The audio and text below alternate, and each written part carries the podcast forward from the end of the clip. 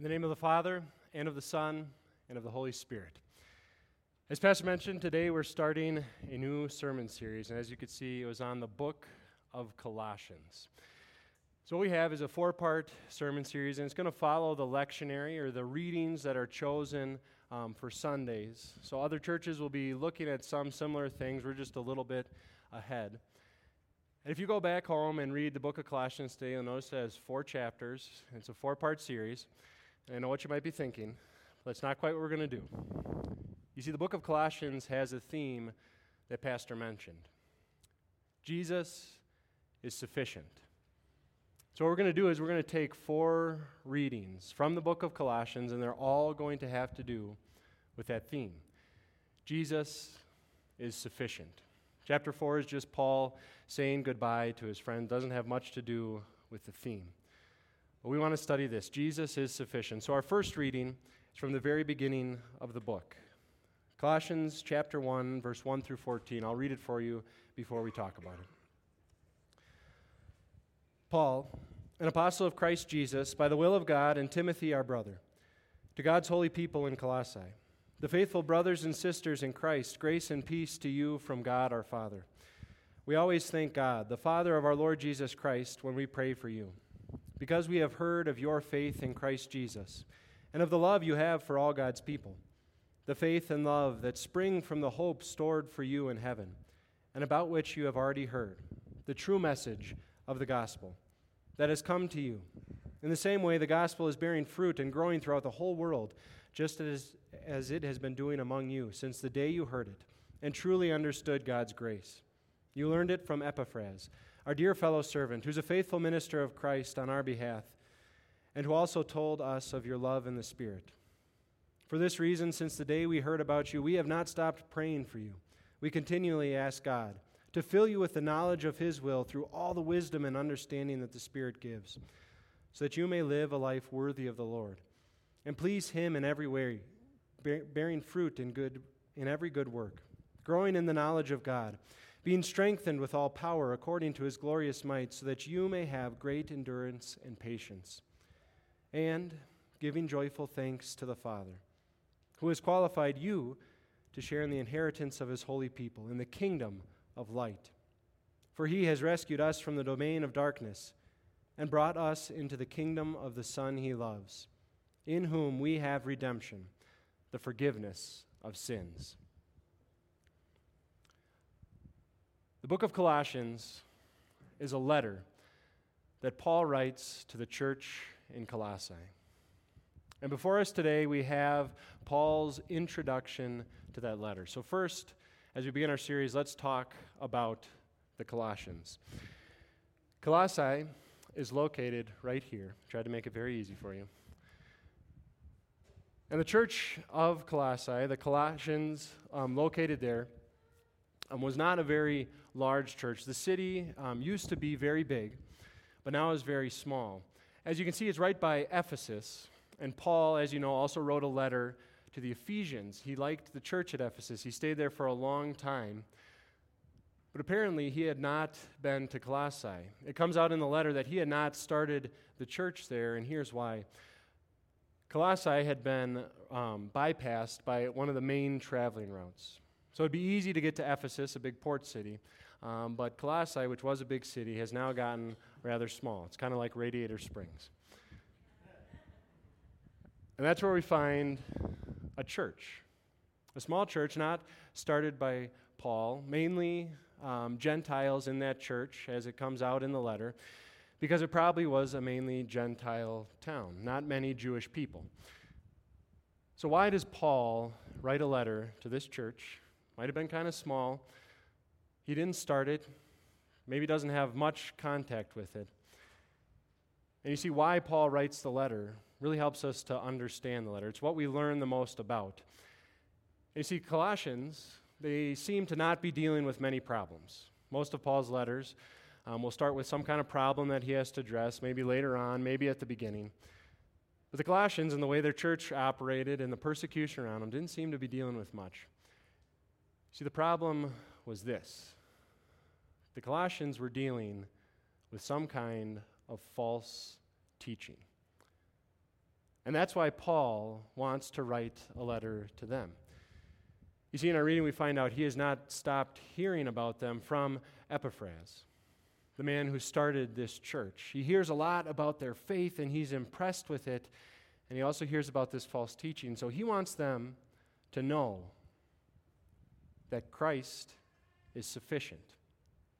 And as we'll find out today, he also wants them to know that, their, that Christ is their faith. You see, the teaching that was going on, along with the Colossians it was called Gnosticism. And that's how you spell it. I struggle with spelling, so it always helps me to see it. And Gnosticism is just this extra knowledge. What they were teaching was that you needed Christ, you could have Christ, but you also needed this extra something.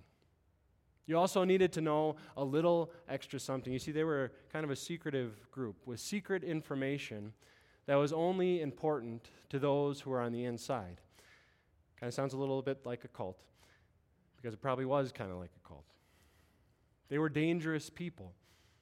And we know that Paul is writing out against these people because of the theme he hits over and over again. He wants the Colossians, most of all, to know Christ is sufficient. Christ is everything. Christ is enough, as we learned about in that children's message. And that's directly opposed to what the Gnostics were saying.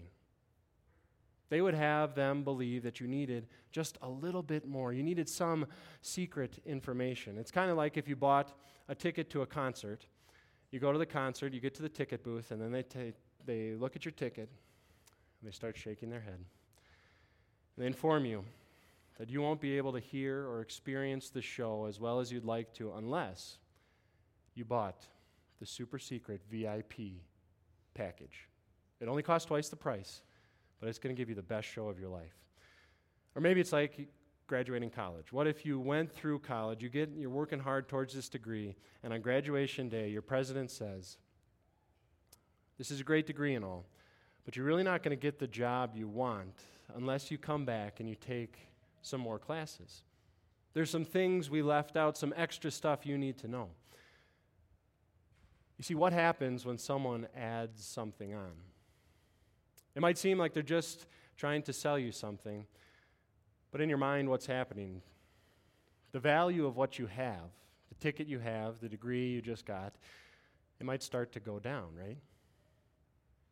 And that's what's happening with these Gnostics, the people who teach Gnosticism that, yeah, you can have Christ, but how about just have a little bit more too? That will really make sure that you are saved.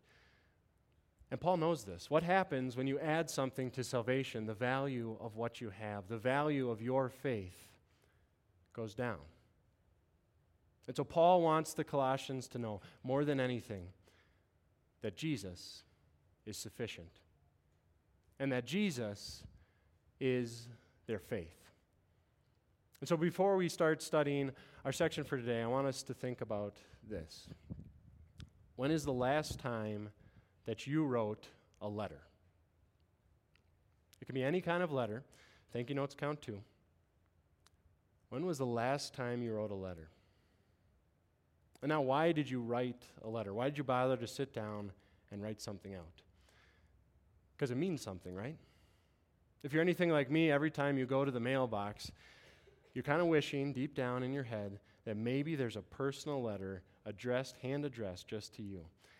And if you're even more like me, that only happens once a year on your birthday when you get a letter from your parents. Letters mean something, right? It means, especially in this, today, the, all the technology we have, that somebody actually took the time to sit down and write you something. Someone cared about you enough to hand write you a note, and a little bit of themselves comes through, right?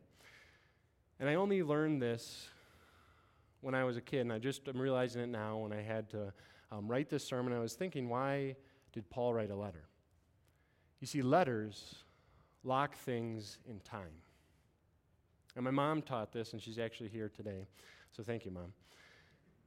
As I was made to, or I, I, got the opportunity to write out all my thank you notes after graduation, after confirmation, and she always made sure to tell me, put a little bit about your life right now. Maybe put a little bit something about what that gift means for you at this time, and it was the worst. Because I actually had to think. I actually had to invest some time and write about my life. But looking back at it, isn't that the best part of a letter?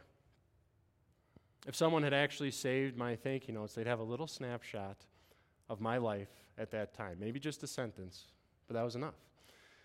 Letters lock things in time. And what Paul has done for us is he's given us that situation with the Colossians and he's locked it in time. And I think it's important what he talks about. And the first thing he talks about today is the Colossians' faith. You see, their faith is their status right now. Their faith is where they started when they heard the message and when they came to faith. It's that same faith that they still have now, that same faith that Paul has heard about. And so, before they can understand just how big Jesus is, just how satisfactory his life and his death was, he wants to start at the beginning. He wants them to know that Jesus is their faith.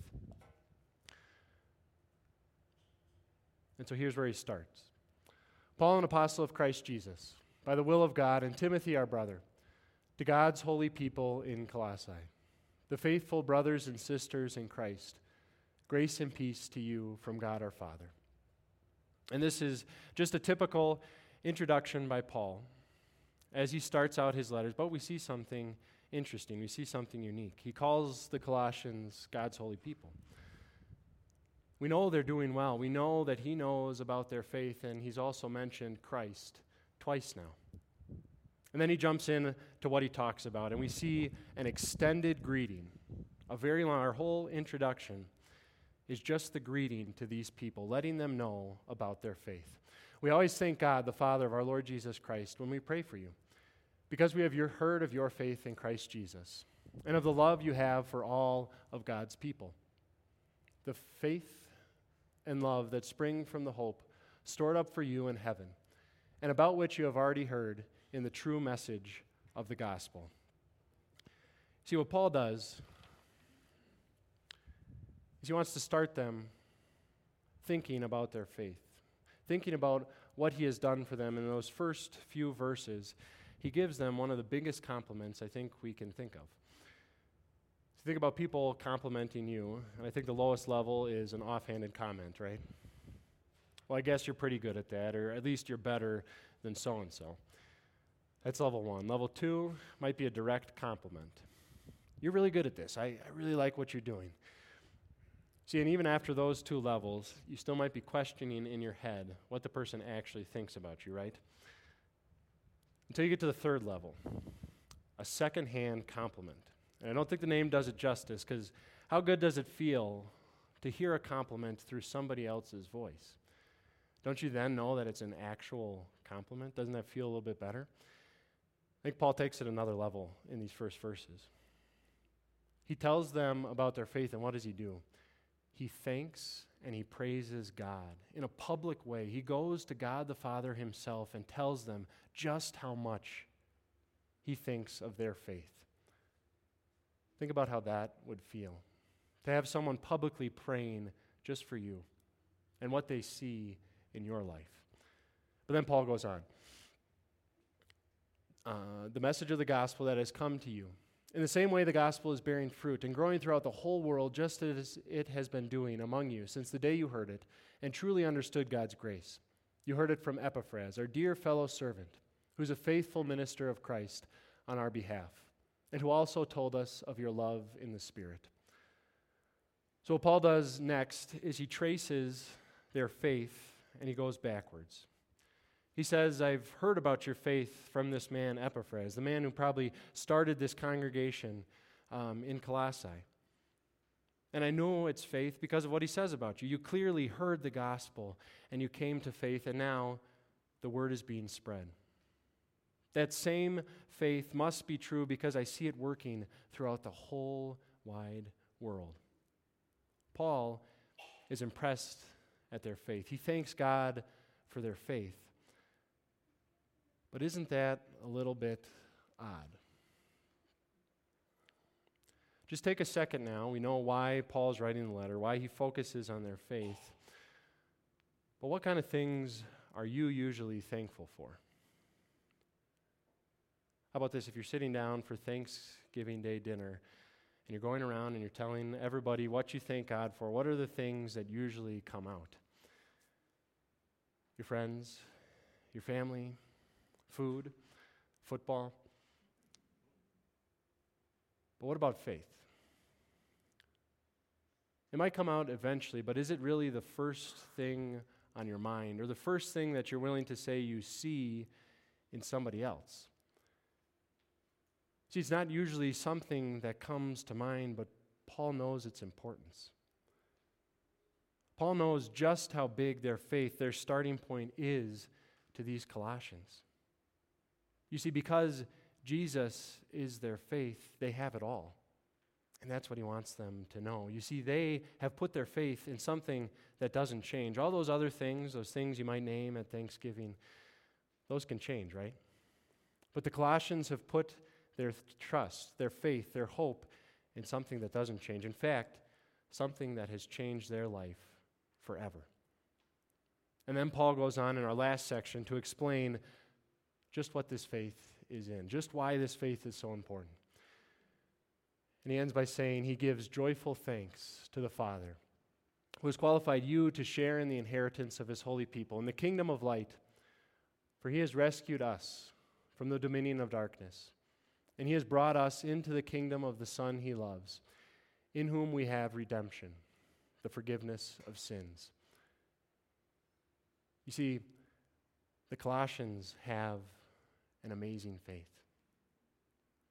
They have what's right. They have a faith in Jesus, the one who is sufficient. And Paul wants them to see something right here about that faith. You see, for them, that faith meant that they have an inheritance.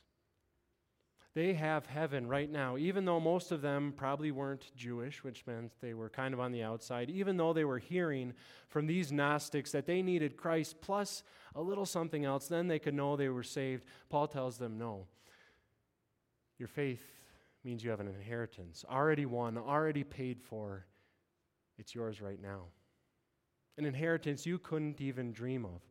Paul wants them to know about the God who took them out of that kingdom of darkness and now gives them a glorious kingdom, something they could never even dream of. God, Paul wants them to know that their faith is in a son, a son who redeemed them by his life and his death. Christ, Jesus, the one who is sufficient, the one who has done it all, who lived the life that we could never live. The one who died a death so painful we couldn't even begin to imagine what it felt like to be forsaken by his own Father. A faith in Jesus, a Jesus who was sufficient. Paul wants the Colossians to know that Christ is their faith. But why is this important for us today? See, Paul talks to these Colossians. He lets them know how great their faith is, what their faith is in. But do we really need to be hearing this today? Don't we all know our faith?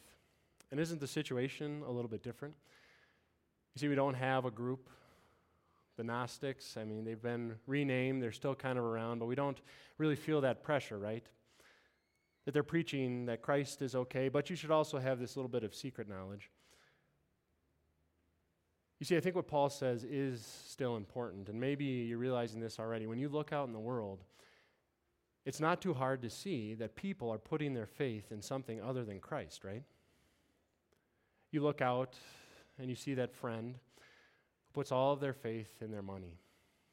That's why they have a job. They're only happy if they're actually financially stable. They've put their faith in their money. Maybe it's that coworker who's bought into some social ideal, some way of living that's rule, governed by structures and rules, and maybe it improves their life, but you always kind of feel that something is missing, right? Or maybe It's that person you meet who puts all of their trust, all of their faith only in themselves. They've been burned, they've been hurt, and they'll let you know it. And the only person that got them out of it was themselves. Their own will, their own determination, and they don't have any more room for God because they can do it all, right? They're putting their faith in other things. It's not too hard to see. But let me ask you a question.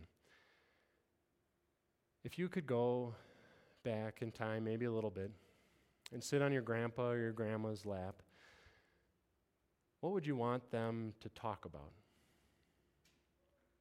What would you want them to say that they were proud of in you? I think we can all think of those things. Maybe it's your accomplishments in high school, how hard you're working, how well you did in college. Maybe that job you landed that you were always talking about, you finally have. Maybe it's that person you're dating or that one you married. The family you've built and how proud your grandpa or grandma would be of them.